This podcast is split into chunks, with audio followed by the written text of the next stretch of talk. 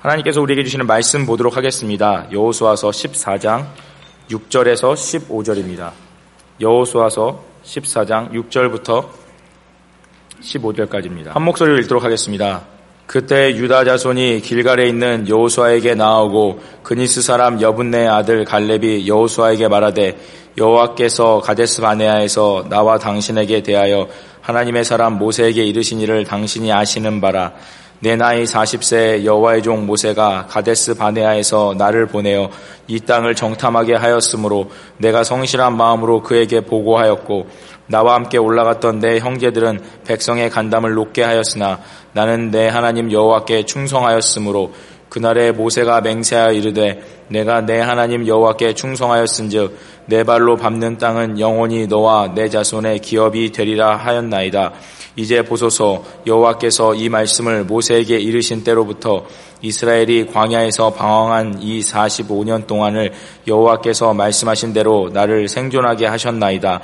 오늘 내가 85세로 돼 모세가 나를 보내던 날과 같이 오늘도 내가 여전히 강건하니 내 힘이 그때나 지금이나 같아서 싸움에나 출입에 감당할 수 있으니 그날에 여호와께서 말씀하신 이 산지를 지금 내게 주소서 당신도 그날에 들으셨거니와 그곳에는 안악 사람이 있고 그 성읍들은 크고 견고할지라도 여호와께서 나와 함께 하시면 내가 여호와께서 말씀하신 대로 그들을 쫓아내리이다 하니 여호수아가 여분네 아들 갈렙을 위하여 축복하고 헤브론을 그에게 주어 기업을 삼게 하매 헤브론이 그니스 사람 여분네 아들 갈렙의 기업이 되어 오늘까지 이르렀으니 이는 그가 이스라엘의 하나님 여호와를 온전히 쫓았음이라 헤브론의 옛 이름은 기리앗 아르바라 아르바는 아낙 사람 가운데에서 가장 큰 사람이었더라 그리고 그 땅에 전쟁이 그쳤더라 아멘 오늘 이 말씀을 가지고 담임 목사님께서 믿음의 모델이란 제목으로 말씀 전해 주시겠습니다.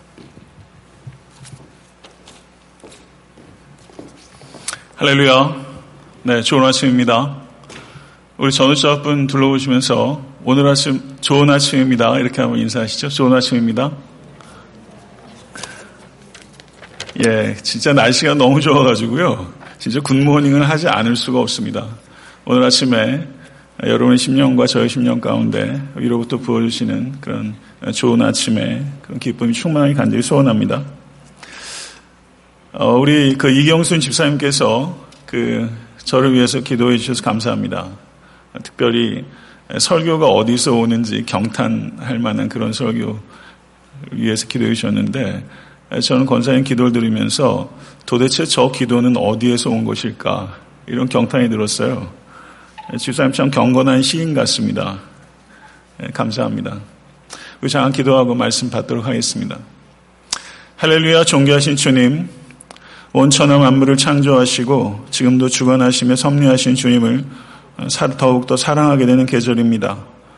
아버지 만물이 주님 앞에 무릎 꿇고 겸손하게 부복하는 것처럼 오늘 이 아침에도 우리의 영혼이 주님 말씀 앞에 무릎 꿇고 위로부터 부어주시는 한량없는 은혜를 사모하기를 원하옵나이다. 부족한 종을 사용하여 주시옵소서 예수 그리스도 이름으로 기도드리옵나이다. 아멘. 아, 국제시장이라는 영화 아마 많이들 보시고 또 눈물 흘리신 분들도 있을 거라 생각합니다. 아, 7번 방의 기적이라는 그 영화도 보신 분들 꽤 많으실 거고 아, 그 다음에 달콤한 인생이라고 아, 그런 그 영화도 있습니다. 이 세 영화 아, 무려 누적 관객이 1억 명을 돌파한 한국의 유명한 배우가 있습니다. 오달수라는 사람입니다. 아, 제가 이 배우를 처음 만난 것이 오래전에 달콤한 인생이라는 그 영화에서였습니다. 어, 이병헌 씨가 주연이었고 어, 그 이름에 걸맞는 탁월한 연기력을 보였습니다. 근데 그때 양아치 역할을 했던 그 배우가 그 감칠맛난 연기가 유독 눈에 띄었는데 그 사람의 이름을 뒤에 알고 보니까 오달수라는 사람이었어요. 그런데 최근에 이 오달수라는 사람이 짜장면 배달부 출신이라는 것을 알게 됐습니다.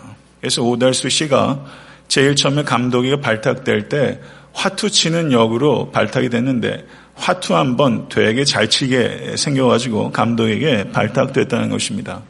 그래서 단역 배우로 전전하다가 저가 괄목할 만한 조연 배우가 됐고 이제 당당하게 주연을 넘볼 정도로 큰 배우로 성장하게 된 것입니다. 근데 이 오달수 씨에는 그 조연의 철학이 있었습니다. 저, 그는 철학을 가지고 주어진 배역에 최선을 다하는 사람이었습니다. 그의 철학은 이것입니다. 나밖에 하지 않았던 역할을 나만 할 수 있는 역할로 승화시키겠다. 나의 고유한 색깔을 끝까지 지키면 결국은 누구보다 빛나게 될 것이다. 이것이 그 사람이 가지고 있는 철학을 요약하는 것입니다. 이병헌이라는 배우에 가려졌던 오달수처럼 갈렙은 여우수아에게 가려진 최고의 조연이라고 할 만한 사람입니다. 갈렙은 모세의 후계, 자가 된 여우수아와 자신을 비교함으로써 여우수아를 시기하거나 자신을 자책하면서 의미 없이 시간을 낭비한 사람이 아닙니다. 이 갈렙은 철저하게 여우수아의 리더십을 인정하고 묵묵히 그림자로 머물 수 있었던 사람입니다. 갈렙이 등장하는 성경의 장면을 보게 되면 민수기 14장 그리고 여호수아 14장과 15장 그리고 사사기 1장 정도입니다. 저는 개인적으로 성경에서 갈렙이 등장하는 장면이 더 많이 있지 않은 것에 대해서 애석함을 느낄 만큼 이 갈렙은 참으로 탁월한 인물임에 틀림없습니다. 마치 출연작이 불과 몇 편밖에 안 되는 위대한 조연 배우라고는 할까 그런 느낌을 갖게 되는 것입니다. 민숙이 14장을 끝으로 성경의 무대에서 내려왔던 이 갈렙이 다시 성경 무대 위로 올라오는 것이 바로 오늘 본문 말씀 여호수아서 14장의 말씀입니다. 마치 오달수가 주연 이상의 진가를 영화에서 발휘하듯이 오늘 본문을 통해서 갈렙은 자신의 믿음의 진가를 유감 없이 나타내 보이고 있는 것입니다. 그늘에 있던 조연이 스포트라이트를 받는 주연보다 더 탁월한 경우가 있습니다. 갈렙은 어떤 의미에서는 여우수아보다도 탁월한 부분이 있는 것입니다. 그렇다면 갈렙의 위대함은 어디에서 나오는 것입니까? 그것은 갈렙의 위대함은 하나님의 위대함에서 비롯되는 것입니다. 청년보다도 더 뜨겁게 불타올랐던 영원한 청년이라고 부를 수 있는 이 갈렙의 믿음을 오늘 말씀을 통해서 우리가 깊이 살펴보고 여러분과 저에게도 마땅히 취해야 될 산지가 있다는 것을 발견하고 그 산지를 향해서 거침없이 전진하실 수 있는 여러분과 제가 될 수 있길 간절히 바라는 마음으로 오늘 말씀 속으로 들어가도록 하겠습니다. 아, 여호수아서 14장 1절에서 19장 51절까지는 여호수아 내에서 하나의 큰 단락을 이루고 있습니다. 이 내용은 이스라엘 지파들이 땅을 분배받는 내용을 기록하고 있습니다. 아, 그리고 오늘 본 말씀 14장 6절에서 15절은 갈렙이 땅을 분배받는 내용이 기록되어 있고 그리고 19장 49절에서 50절은 여호수아가 땅을 분배받는 내용으로 끝이 나고 있는 단락입니다. 14장 1절에서 5절까지 내용을 보시게 되면 요단강 서쪽 지역의 땅을 분배하는 내용이 시작되고 있습니다. 땅의 분배는 여호수아와 제사장 엘르아살과 그리고 지파의 족장들에 의해서 제비를 뽑아서 결정되고 있다는 것을 우리가 볼 수 있습니다. 이 요단 서편에서 땅을 분배받았던 사람들 중에서 가장 먼저 분배받았던 지파는 유다 지파입니다. 그리고 유다 지파 사람들 중에서 제일 먼저 나서서 땅을 줄 것을 요청한 사람은 바로 오늘 본문에 나오는 갈렙입니다. 그런데 6절을 보게 되면은 갈렙을 소개하면서 그니스 사람 여분네 아들이라고 말하고 있습니다. 그니스 사람 여분네 아들 여호수아를 소개하면서는 단순하게 눈의 아들이라고만 말하는데 갈렙을 소개할 때는 그니스 사람 여분네 아들이라고 소개하고 있는 것을 주목하게 됩니다. 그니스 사람입니다. 이 갈렙을 그니스 사람이라고 소개하고 있는 구절은 오늘 본 말씀뿐만 아니라 민수기 32장 12절, 여호수아서 14장 14절에서도 갈렙을 그니스 사람이라고 소개하고 있습니다. 그런데 창세기 36장 10절과 11절을 보게 되면 에서의 후손 중에 그니스 사람이 있다라고 말하고 있는 것입니다. 그렇다면 갈렙은 에서의 후손인 것입니다. 갈렙은 에돔 사람인 것입니다. 이 에돔 사람이었는데 어느 시점에 이 에돔 사람인 이 갈렙이 유다 지파로 유입이 돼서 유대인이 된 것입니다. 그렇다면 성경 기자는 갈렙을 그니스 사람이라고 밝힘으로써 다시 말하면 갈렙의 피에 이방인의 피가 섞였다는 것을 밝힘으로써 무엇을 우리에게 말하려고 하는가라는 것을 질문할 수 있다는 것입니다. 그것은 갈렙이 축복을 받았던 것은 갈렙이 혈통 때문이 아니라 그가 전적으로 여호와 하나님만을 온전히 따랐기 때문이라는 것을 우리에게 말씀하고 있는 것입니다. 사랑하는 성도 여러분, 여호수아서에서 2장에 등장하는 위대한 사람이 있습니다. 그 사람은 기생 라합입니다. 기생 라합은 가나안 여인입니다. 그런데 기생 라합이 하나님을 신실하게 믿고 충성했기 때문에 기생 라합과 라합의 온 가족이 구원을 얻었고 그리고 마태복음 1장을 보게 되면 이 기생 라합이 메시아의 족보에 들어가는 위대한 여인으로 등장하고 있습니다. 그 기생 라합과 비견되는 인물 충성된 갈렙 그는 가장 대표적인 지파인 유다 지파 사람이고 유다 지파 중에서도 가장 탁월한 믿음을 보인 사람입니다. 그는 요단 서편에서 가장 먼저 땅을 받았던 인물입니다. 성도 여러분, 여호수아서는 이스라엘 백성들이 이방 땅에 들어가서 땅을 정복하는 이야기를 기록하고 있습니다. 그런데 여호수아서는 역설적으로 믿음의 모본으로서 두 사람을 제시하고 있는데 한 사람은 이방 여인이요. 한 사람은 그 피에 이방인의 피가 섞인 사람이라는 것을 보게 되는 것은 매우 의미심장합니다. 이것을 우리가 깊이 생각해야 됩니다. 사랑하는 성도 여러분, 궁극적으로 하나님의 축복은 혈통에 기인하는 것이 아니라 하나님을 전적으로 믿고 따른 이에게 부어지는 것입니다. 이 자리에 계신 모든 권속들께서 오직 여호와 하나님만을 믿고 따르심으로 말미암아 하늘의 축복을 내세에서뿐만 아니라 이 땅에서도 받아 누리실 수 있게 되기를 우리 주 예수 그리스도 이름으로 간절히 축원합니다. 6절 후반절에서 구절을 보게 되면 갈렙이 이렇게 말합니다. 여호와께서 가데스 바네아에서 나와 당신에게 대하여 하나님의 사람 모세에게 이르신 일을 당신이 아시는 바라. 내 나이 40세에 여호와의 종 모세가 가데스 바네아에서 나를 보내어 이 땅을 정탐하게 하였으므로 내가 성실한 마음으로 그에게 보고하였고 나와 함께 올라갔던 내 형제들은 백성의 간담을 놓게 하였으나 나는 내 하나님 여호와께 충성하였으므로 그날에 모세가 맹사에 이르되 너가 내 하나님 여호와께 충성하였은즉 너의 발로 밟는 땅은 영원히 너와 너의 자손의 기업이 되리라. 이렇게 담대하게 말을 하였던 것입니다. 갈렙이 언급한 이 사건은 민숙이 13장과 14장의 내용을 상기시키는 것입니다. 잘 아시는 대로 민숙이 13장은 정탐꾼들의 부정적 보고가 기록되어 있고 민숙이 14장은 그 보고에 따른 이스라엘 백성들의 부정적 반응 그리고 그에 따른 여호와 하나님의 징벌과 갈렙과 여호수아에 대한 하나님의 축복의 언약의 말씀이 기록되어 있는 것입니다. 우리가 도대체 10명의 정탐꾼들에게는 어떤 문제가 있었는가? 그것에 대해서 우리는 깊이 생각해 봐야 됩니다. 민수기 12장 27절에서 19절에 이 10명의 정탐꾼들의 보고의 내용을 보게 되면 그 보고 자체는 잘못된 것이 없습니다.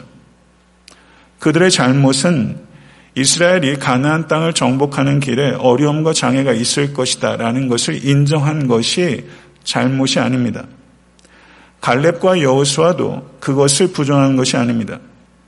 성도 여러분, 믿음은 맹목적인 낙천주의가 결코 아닙니다. 정탐꾼들의 실패는 참된 시각으로 그러한 난관들을 바라보지 못한 것입니다. 정탐꾼들은 가난 거인들의 힘과 자신들의 힘을 견주어 보았습니다. 거인들의 힘과 자신의 힘을 견주어 본 것이 잘못된 것입니다. 그러나 갈렙은 거인들의 힘과 자신의 힘을 견주어 본 것이 아니라 거인들의 힘과 하나님의 힘을 견주어 본 것입니다. 사랑하는 성도 여러분, 정탐꾼들은 현실주의자요. 갈렙은 이상주의자였던 것이 아닙니다. 정탐꾼들은 하나님의 말씀을 불신했던 자요. 갈렙은 여호와 하나님의 말씀을 신뢰했던 자입니다. 그것이 본질입니다. 사랑하는 성도 여러분, 영국 국교에 명망 있는 신학자요, 목회자였던 제이비 필립스라는 분이 계십니다. 이 제이비 필립스가 자신의 책에서 당신의 하나님은 얼마나 크십니까? 라고 묻고 있습니다. 이스라엘 백성들은 가나안 거인들을 하늘의 하나님보다 더 크게 여겼던 것입니다. 저도 성도님께 묻고 싶습니다. 성도님의 삶 가운데 여호와 하나님은 얼마나 크신 분입니까? 갈렙은 위대한 하나님을 온전히 쫓았던 사람입니다. 갈렙의 위대함은 갈렙의 사람됨에 있었던 것이 아니라 갈렙이 믿고 따랐던 하나님의 위대함에서 비롯된 것입니다. 사랑하는 성도 여러분, 위대한 하나님께서 갈렙을 위해서 위대한 일을 하셨습니다. 위대한 하나님께서 여러분을 통하여 위대한 일을 하기를 원하십니다. 믿음은 무엇입니까? 믿음은 나의 시각이 아니라 하나님의 시각으로 나의 실존적 상황을 바라보는 추구입니다. 하나님의 시각으로 여러분의 삶의 실존적 상황들을 바라보고 계십니까? 하나님의 시각으로 역사를, 우주를 보고 계십니까? 하나님의 시각으로 바라본다는 것은 어떤 문제를 야기시킵니까? 여러분의 직장에서 사업을 하시면서 하나님의 시각으로 그것들을 바라보고 진행하면 어떤 문제가 발생합니까? 그렇게 사는 것이 다수 의견이 되겠습니까? 소수 의견이 되겠습니까? 영화 중에서 Minority Report라는 영화가 있어요. Minority Report. Minority Report가 무슨 뜻입니까? 소수자 의견이라는 뜻입니다. 하나님의 시각으로 삶의 삶을 해석하고 역사를 해석하게 되면 필연적인 결과는 그 의견이 그 삶이 minority report가 된다는 뜻입니다. 갈렙과 여호수아는 하나님의 시각으로 가나안을 본 사람입니다. 그래서 불가피하게 그들은 minority report 소수자 의견이 됐고 그래서 절대 다수인 이스라엘 회중에 의해서 이 두 사람이 거의 돌로 맞아 죽을 뻔 하지 않았습니까? 그런데 오늘 본문에서 갈렙은 8절에 이렇게 말합니다. 나는 내 하나님 여호와께 충성하였으므로 나는 내 하나님 여호와께 충성하였으므로 우리 번역에서는 충분히 반영되지 않았지만 실제 히브리어에서는 이 나는 인페릭 프로나운을 사용해서 나는 내 하나님 여호와께 충성하였으므로 라고 말하면서 갈렙이 힘주어 강조하고 있는 것입니다. 개혁 한글에서는 나는 나의 하나님 여호와를 온전히 쫓았으므로 라고 번역하고 있는데 전 개인적으로는 개혁 한글 번역이 더 마음에 와닿습니다. 구절을 보니까 여호수아의 충성됨을 갈렙 자신만이 고백했을 뿐만 아니라 모세도 인정했습니다. 너가 내 하나님 여호와께 충성하였은즉 14장 14절을 보니까 여호수아도 인정합니다. 이는 그가 이스라엘 하나님 여호와께 충성하였습니다. 그런데 민수기 14장 24절을 보게 되면 하나님께서도 이 갈렙의 충성을 인정하십니다. 그러나 내종 갈렙은 그 마음이 그들과 달라서 나를 온전히 따랐은즉 똑같은 히브리어가 사용됩니다. 하나님께서 갈렙을 이야기하면서 내종 갈렙은 나를 온전히 따랐다라고 말하고 있는 것입니다. 갈렙 자신도 모세도 여호수아도 그리고 무엇보다도 하나님께서 갈렙은 하나님을 온전히 따른 종이다. 성경에서 무려 네 차례나 갈렙에 대해서 갈렙은 여호와 하나님을 온전히 따랐다라고 이야기하고 있는 것입니다. 사랑하는 성도 여러분, 하나님을 온전히 따른다는 것이 무슨 의미입니까? 이 자리에 계신 모든 권속들께서는 하나님을 온전히 따르고 계십니까? 하나님의 시각으로 나의 모든 실존적인 상황들을 바라보며 하나님을 끝까지 신뢰하며 살아가는 것. 그 길은 불가피하게 비웃음도 견뎌야 되고 적대감도 이겨내야 되는 길입니다. 그렇기 때문에 온전히 여호와 하나님을 따르는 믿음은 결과적으로는 외로운 믿음이 될 수 있습니다. 사랑하는 성도 여러분, 여호와 하나님을 온전히 따르기 위해서 기꺼이 외로운 믿음의 길을 걸어가기로 각오하실 수 있으시겠습니까? 그 길은 외로운 길입니다. 그 길은 용기가 필요한 길입니다. 그러나 그 길에는 단맛이 있습니다. 거기에는 단맛이 있습니다. 세상 어디에서도 경험할 수 없는 단맛이 있습니다. 이 단맛 경험하십시오. 이것이 신앙의 진수입니다. 성도 여러분, 사무엘상 23장 13절에서 17절을 보게 되면 다윗에게 충성했던 용사들에 대한 이야기가 기록되어 있습니다. 주목받지 않는 이야기입니다. 그러나 거기는 주목할 만한 용사들이 있습니다. 아, 그때는 다윗이 사울을 피해서 아둘람굴에 피신해 있을 때입니다. 오랜 도피 생활로 다윗은 몸과 마음이 지쳤습니다. 그리고 고향에 대한 향수가 나날이 커져갔습니다. 그래서 그때 다윗의 고향 베들레헴은 블레셋의 수중에 떨어져 있었기 때문에 베들레헴을 방문할 수가 없었습니다. 그래서 다윗이 자신의 신복들 앞에서 무심코 향수에 젖어서 이렇게 이야기했습니다. 베들레헴 성문 곁 우물물을 누가 나로 마시게 할꼬 이렇게 이야기를 했습니다.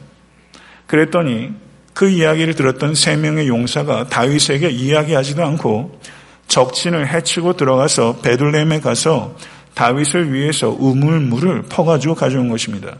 위험천만한 일이 아닐 수 없습니다. 이 세 명의 용사들의 행위에 대해서 구약학자인 그 월터 브루그만 박사가 이렇게 말했어요. 그들은 용기와 충성심의 모델과 같은 사람들이었다.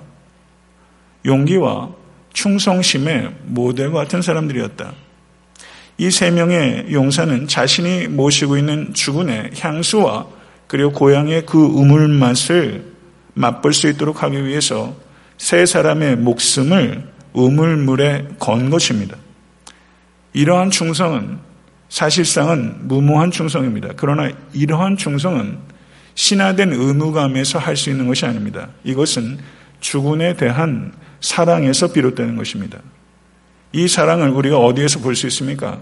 향유 옥합을 깨뜨린 여인에게서 볼 수 있습니다. 그것은 의무감으로 할 수 있는 행위가 아니에요. 사랑하기 때문에 할 수 있는 행위예요. 그것이 사랑의 충성입니다. 삼국지를 보게 되면 조자룡이라는 유비의 탁월한 장군이 나옵니다. 이 조자룡이 장판파에서 조조의 대군을 뚫고 들어갑니다. 이 조자룡의 댐데미에 대해서 감복했던 적군이었던 조조가 화살을 날리지 못하도록 했는데 이 조자룡이 백만 대군을 휘젓고 다니면서 유비의 어린 아들인 아두를 품에 안고서 유비에게로 귀환하게 됩니다. 그런데 유비가 이 아두를 조자룡이 데리고 왔는데 이 아두를 잡더니 땅바닥에 그 어린 새끼를 내팽개기 치면서 이 작은 놈 때문에 잘못하면 내 사랑하는 장수를 잃을 뻔했도다. 라고 말하면서 유비가 했어요. 그때 이 조자룡을 비롯한 다른 장군들 그리고 휘하의 모든 병졸들이 크게 감동했다는 이야기가 삼국지에 있습니다. 자신의 목숨을 걸고서 주군의 아들을 구해온 것은 감동적인 이야기입니다. 그러나 전 그것보다 더 감동적인 이야기가 이 다윗에게 베들레헴의 우물물을 가져온 이 세 명의 용사의 이야기라고 생각됩니다. 다윗은 감동했을 것입니다. 크게 감동했을 것입니다.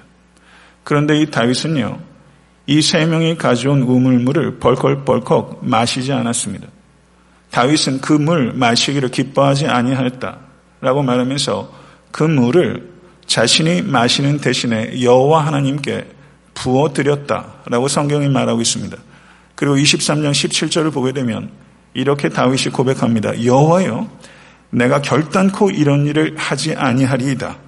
이는 생명을 돌아보지 아니하고 갔던 사람들의 핀이다. 이렇게 말을 했어요.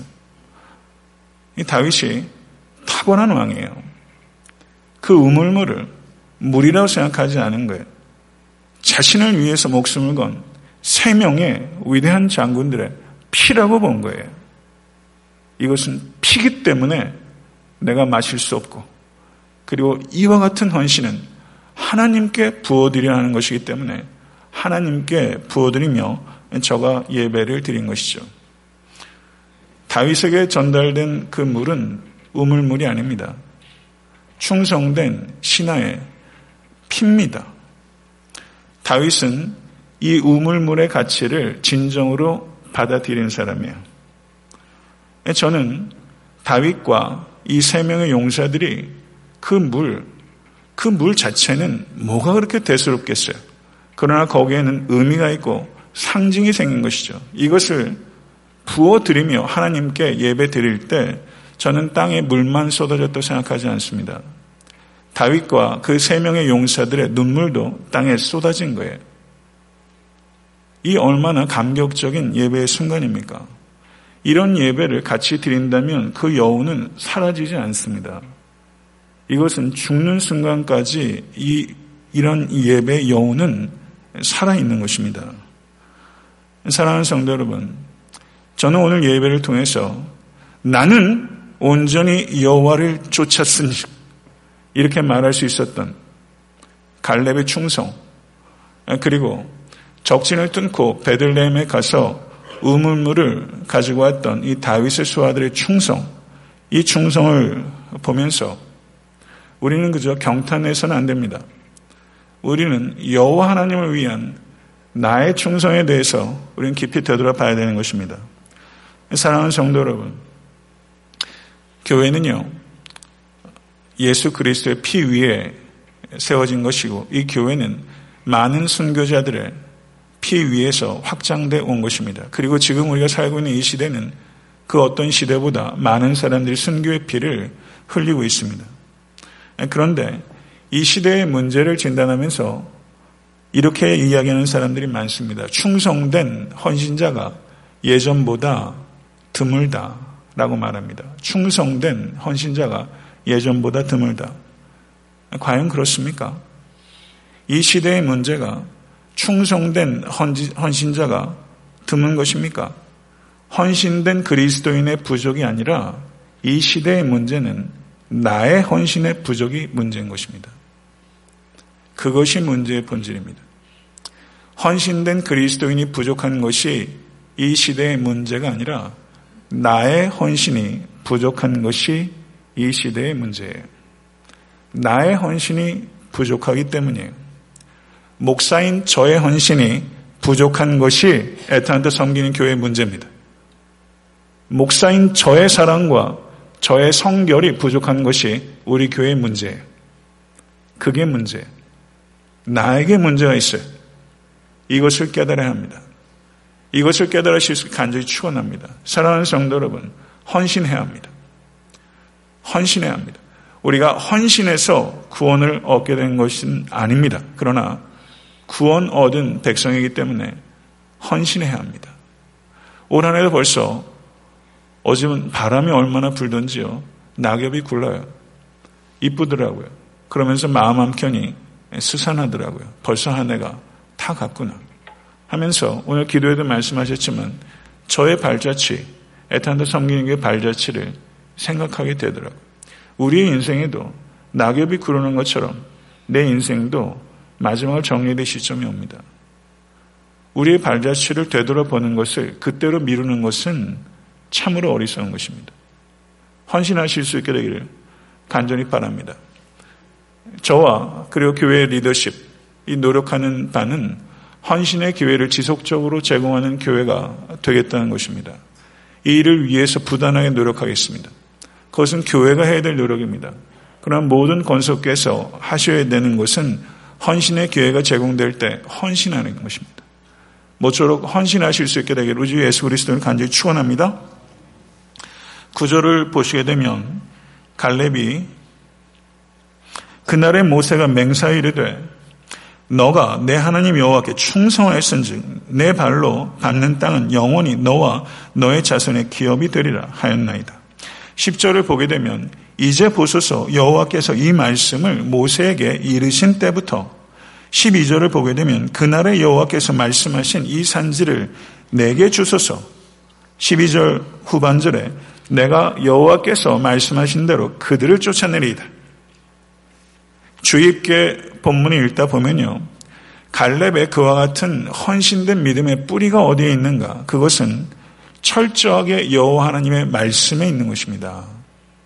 이것은 무려 네 차례나 갈렙이 강조하고 있는 것입니다. 사랑하는 성도 여러분, 우리가 신앙적으로 성장하기 위해서는 신앙 감정 중요합니다. 신앙 감정론이라는 책도 있습니다.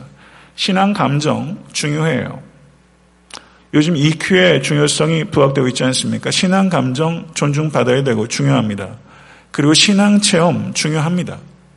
그런데 우리의 믿음에 다시 감정과 체험에 뿌리 내려도 좋다는 뜻은 아닙니다. 그것은 중요한 요소임에도 불구하고 우리의 믿음의 탓은 감정과 체험에 뿌리 내리는 것이 아니라 우리의 믿음의 탓은 여호와 하나님의 말씀에 내려져야 하는 것입니다. 여호와 하나님의 말씀에 믿음의 탓을 내릴 때 떠내려가지 않습니다. 요즘 얼마나 거짓된 가르침이 범람하고 있습니까? 거짓된 신학이 신학교를 더럽히고 있습니다. 사랑하는 성도 여러분, 목마른 사슴처럼 주의 말씀을 사모하시고 오직 그 말씀에 여러분의 소망의 탓을 내리실 수 있게 되기를 우리 주 예수 그리스도는 간절히 축원합니다.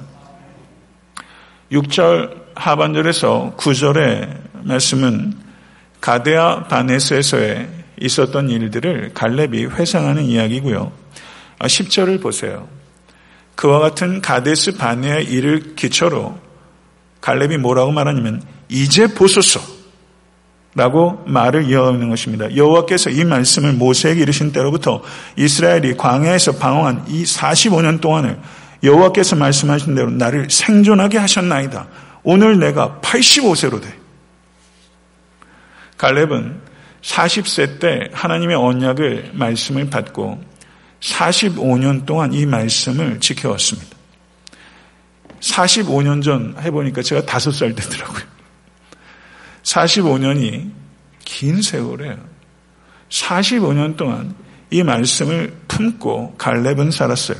급기야 11절과 12절에서 모세가 나를 보내던 날과 같이 오늘도 내가 여전히 강건하니 내 힘이 그때나 지금이나 같아서 싸움에나 출입에 감당할 수 있으니 그날의 여호와께서 말씀하신 이 산지를 지금 내게 주소서. 당신도 그날에 들으셨거니와 그곳에는 안악 사람이 있고 그 성읍들은 크고 견고할지라도 여호와께서 나와 함께 하시면 내가 여호와의 말씀대로 그들을 쫓아내리이다. 이 얼마나 위대한 용기의 변입니까? 얼마나 담대합니까? 얼마나 늠름합니까? 사도행전 2장 17절을 보면 하나님이 가라사대 말세에 내가 말씀으로 모든 육체에게 부어주리니 너의 자녀들은 예언할 것이요 너의 젊은이들은 환상을 보고 너의 늙은이들은 꿈을 꾸리라. 이 말씀이 85세에 달한 이 갈렙에게 너무나 부합하는 말씀 아닙니까? 이 갈렙은요, 청년이 갈렙은 영원한 청년입니다. 저는 꿈꾸는 사람입니다. 그는 비전널입니다. 사랑하는 성도 여러분, 하나님의 비전에 사로잡힐 수 있게 되 간절히 추원합니다. 하나님의 비전에 사로잡힌 사람은 남들이 하기 싫어하는 일, 남들이 가고 싶어 하지 않는 곳에 갑니다. 비전에 사로잡혔기 때문에 가능한 일입니다. 그런 용기는 비전에서 나오는 것입니다. 그리고 그 비전은 예수 그리스도의 십자가의 비전입니다. 그 비전에 사로잡힌 사람은 남들이 어려워하는 일, 남들이 어렵게 생각하는 곳, 그곳이 나의 소명이라고 여기고 그곳에 나아갑니다. 성도 여러분, 갈렙의 탁월함은요, 갈렙은 침묵할 때 침묵할 줄 아는 사람이었다는 데 있어요. 무려 몇 년을 침묵했습니까?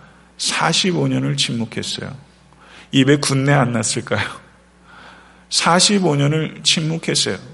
말하지 않아야 할 때 말을 할 줄 아는 것은 힘이 있어야 할 수 있어요. 그러나 갈렙은 말해야 할 때, 나서야 할 때, 나아가야 할 때, 말하고, 나서고, 나아가는 사람이에요. 갈렙은 빌립보서 4장 13절의 말씀처럼 내게 능력 주신 자 안에서 내가 모든 것을 할 수 있느니라. 이 스피릿으로 충만한 사람, 그 사람이 바로 갈렙입니다. 성도 여러분, 갈렙은 모든 능력이 오직 여호와 하나님께 있다는 것을 믿었기 때문에 겸손했습니다. 그리고 갈렙은 모든 능력이 오직 여호와 하나님께 있다는 것을 믿었기 때문에 담대했습니다. 사랑하는 성도 여러분, 이것을 진심으로 믿으실 수 있게 간절히 축원합니다. 오직 모든 능력은 여호와 하나님께 있습니다. 이것을 진심으로 믿는 사람은 겸손하며 이것을 진심으로 믿는 사람은 담대합니다. 아, 미국에 찰스 스윈들 목사님이라는 분이 계세요. 그분이 이런 얘기했어요. 사람에게 가장 중요한 것은 태도이다. 이런 말 했어요. 별 얘기도 아니에요. 근데 제가 얘기하면 아무도 관심 없어요. 그런데 찰스 스윈들 목사님이 얘기하니까 무게가 실리네요. 사람에게 가장 중요한 것은 태도다. 좋은 태도가 필요해요. 자녀들을 양육할 때도 좋은 대학에 보내는 것보다 중요한 것은 좋은 태도를 갖게 하는 거예요. 신앙에도 좋은 태도가 필요해요. 우리가 가져야 되는 좋은 태도가 뭡니까? 그것은 저를 한번 따라 하시죠. 겸손한 담대함. 좀 크게 좀 말해보세요. 겸손한 담대함. 그 담대한 겸손함. 이 두 가지가 이렇게 표현해도 되고 저렇게 표현해도 되는 거예요. 겸손한 담대함, 담대한 겸손함. 이렇게 서로 교차적으로 수식해도 괜찮은 이유는 이 두 가지는 같은 것이기 때문입니다. 기독교인들에게 있어서 겸손함은 곧 담대함이고 기독교인들에게 있어서 담대함은 곧 겸손함입니다. 이 태도 가져야 합니다. 이것이 인생에서 가장 중요한 태도입니다. 오직 여호와 하나님으로부터 이김이 있다는 것을 믿는 성도는 이 태도를 지킵니다. 사랑하는 성도 여러분, 이 시대에도 갈렙이 필요합니다. 이 시대에도 안악 자손들을 두려워하지 않고 크고 견고한 성들을 보지 않고 하나님의 임재를 구하며 크신 하나님만을 두려워하고 하나님만을 응시하는 사람, 겸손하고 담대하게 청년의 영혼을 가진 충성된 헌신자, 그 사람이 필요하고 바로 여러분과 저, 우리 각자가 그와 같은 충성된 헌신자가 돼야 하는 것입니다. 이것을 진심으로 받아들이실 수 있게 되기를 우리 주 예수 그리스도는 간절히 축원합니다. 12절에 말씀은 이렇게 기록하고 있습니다. 여호와께서 나와 함께 하시면 내가 여호와께서 말씀하신 대로 그들을 쫓아내리이다. 여호와께서 나와 함께 하시면 영어 번역을 보니까 if the Lord is with me 이렇게 번역했어요. 만약에 여호와께서 나와 함께 하시면 이것을 우리가 어떻게 평가해야 될까요? 이 일은 여호와 하나님의 임재에 대해서 여호수아가 갈렙이 반신반의했다는 것을 나타내는 것입니까? 여호와께서 나와 함께 하시면 이것은 갈렙이 반신반의했다는 것을 나타내는 것이 아니라 갈렙의 겸손한 확신을 나타내는 것입니다. 이 표현도 기억하십시오. 겸손한 확신을 나타내는 것입니다. 여러분과 저에게 있어야 되는 태도는 겸손한 확신입니다. 사랑하는 성도 여러분, 하나님을 우리의 심부름이나 대행해주는 심부름꾼처럼 여겨서는 안 된다는 뜻입니다. 하나님께서는 자유롭고 주권적으로 하나님의 기뻐하신 뜻에 따라 하나님의 일들을 하시는 온 우주와 역사의 주님이십니다. 할렐루야. 믿으십니까? 하나님께서는 주님이십니다. 제가 경탄에 맞이하지 않는 구역학자가 있어요. 그 랄프, 그 데일 랄프 데이비스라는 학자예요. 아, 이분이 쓴 책을 제가 참 좋아하고요. 그리고 깜짝깜짝 놀랍니다. 그런데 이분의 책이 한국에 하나도 번역이 되어 있지는 않아요. 그러니까 특별히 어렵게 쓰여 있지는 않습니다. 혹시 영어로 읽으실 수 있는 분들은 데일 랄프 데이비스의 책들을 한번 읽어보세요. 그런데 그분이 이 갈렙의 이 부분에 대해서 얘기를 하면서 이렇게 표현했어요. He is confident but not cocky. Biblical faith will always keep this tension. 이렇게 책에 쓰고 있더라고요. 이게 무슨 뜻입니까? 갈렙은 confident, 확신이 있었지만 but not 교만하지 않았습니다. 성경적인 믿음은 이 긴장을 유지하는 것입니다. 이렇게 말했어요. 이것은 전 매우 탁월하다고 생각해요. 여호와께서 나와 함께 하시면 이것은 확신이 없는 게 아닙니다. He is confident. 확신이 있었어요. But not cocky. 교만하지 않았어요. 하나님의 심부름꾼, 심부름이나 대행하는 소년처럼 하나님을 대하지 않았어요.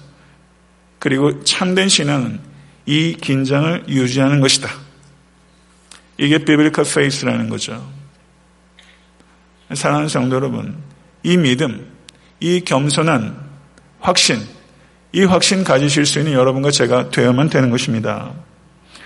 오늘 본문 말씀의 갈렙은 17장 14절에서 18절에 보게 되면 거기에 요셉 지파가 땅을 분배받는 내용이 기록되어 있습니다. 유다 지파인 갈렙과 요셉 지파가 땅을 분배받는 내용이 대조되고 있어요. 우리가 성경을 읽을 때 지역적으로 읽는 것이 아니라 보다 큰 문맥 속에서 읽는 것의 중요성은 아무리 강조도 지나침이 없습니다. 여기에서 여호수아서 17장 16절을 보게 되면 요셉 지파가 이렇게 말합니다. 그 산지는 우리에게 넉넉하지도 못하고 골짜기 땅에 거주하는 모든 가나안 족속에게는 베스안과 그 마을들에 거주하는 자이든지 이스라엘 골짜기에 거주하는 자이든지 다 철병가가 있나이다. 이것이 요셉 지파의 말이에요. 그 산지는 우리에게 넉넉하지도 못하고 그 산지에 있는 거민들은 다 철병거가 있나이다. 그러니까 이 요셉 지파는 이 산지에 대해서 불평하고 그리고 두려움으로 불안해했습니다. 요셉 지파의 태도와 갈렙의 태도가 보다 큰 문맥 속에서 명확하게 대조가 되고 있는 것입니다. 원수의 강성함이라는 동일한 요소에 대해서 갈렙처럼 믿음의 반응을 보일 것인가? 아니면 요셉 지파처럼 불신의 반응을 보일 것인가? 이것이 성경 기자가 여러분과 저에게 던지고 있는 질문입니다. 동일한 문제에 대해서 믿음의 반응을 보일 것인가? 아니면 불신의 반응을 보일 것인가? 사랑하는 성도 여러분, 말씀을 맺겠습니다. 세상 거인과 직면하는 일들이 여러분의 삶에, 제 삶에 있습니다. 세상 거인의 힘과 여러분의 힘과 견주는 것은 불신앙입니다. 세상 거인의 힘과 하나님의 힘을 비교해 보십시오. 우리의 이김은 나의 힘에 있는 것이 아니라 여호와 하나님의 힘에 있는 것입니다. 그렇기 때문에 나의 시각으로 바라볼 것이 아니라 하나님의 시각으로 여러분의 삶의 모든 정황들을 바라보십시오. 그리고 하나님의 시각을 가지고 끝까지 바라보고 온전히 여호와 하나님만을 따른다는 것은 비웃음과 적대감을 뚫어야 되는 외로운 길일 수 있다는 것을 각오하셔야 됩니다. 그러나 오직 여호와 하나님의 말씀을 붙잡을 때 우리들은 비전어리가 될 수 있습니다. 그리고 비전의 사람이 될 때 우리는 가장 어려운 곳에 갈 수 있고 가장 어려운 일도 감수할 수 있을 뿐만 아니라 넉넉하게 감당할 수 있게 되는 것입니다. 사랑하는 성도 여러분, 교회에 말꾼이 많습니까? 일꾼이 많습니까? 교회에 이론가가 많습니까? 헌신자가 많습니까? 에탄트 섬기는 교회 모든 권속들은 이론자가 이론가가 아니라 현신자가 되어야 됩니다. 그리고 하나님만 전적으로 믿고 따르십시오. 그러면 하나님만 전적으로 믿고 따른 여러분의 삶 가운데 이김과 축복은 반드시 폭포수처럼 부어지게 될 것입니다. 라합에게 그러했던 것처럼 갈렙에게 그러했던 것처럼 악한 삶의 현실 속에서 오직 여호와 하나님 말씀만을 붙잡고 온전히 따른 이에게 하나님께서 이김과 축복을 부어 주십니다. 사랑하는 성도 여러분, 위대하신 하나님을 께서 여러분을 통해서 위대한 일을 행하실 것입니다. 믿으십니까? 이 믿음을 여러분의 삶 가운데서 실제적으로 맛보실 수 있게 되기를 목사로서 간절히 축원합니다. 오늘 주신 말씀 생각하면서 기도하겠습니다.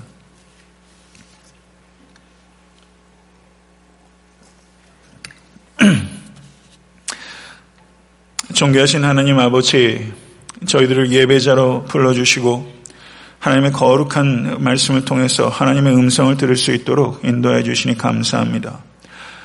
갈렙을 통해서 저의 불굴의 믿음과 저의 용기와 말씀을 붙잡고 온전히 주님만을 쫓았던 충성에 대해서 하나님 배우게 하시고 깨닫게 해주시니 참으로 감사합니다.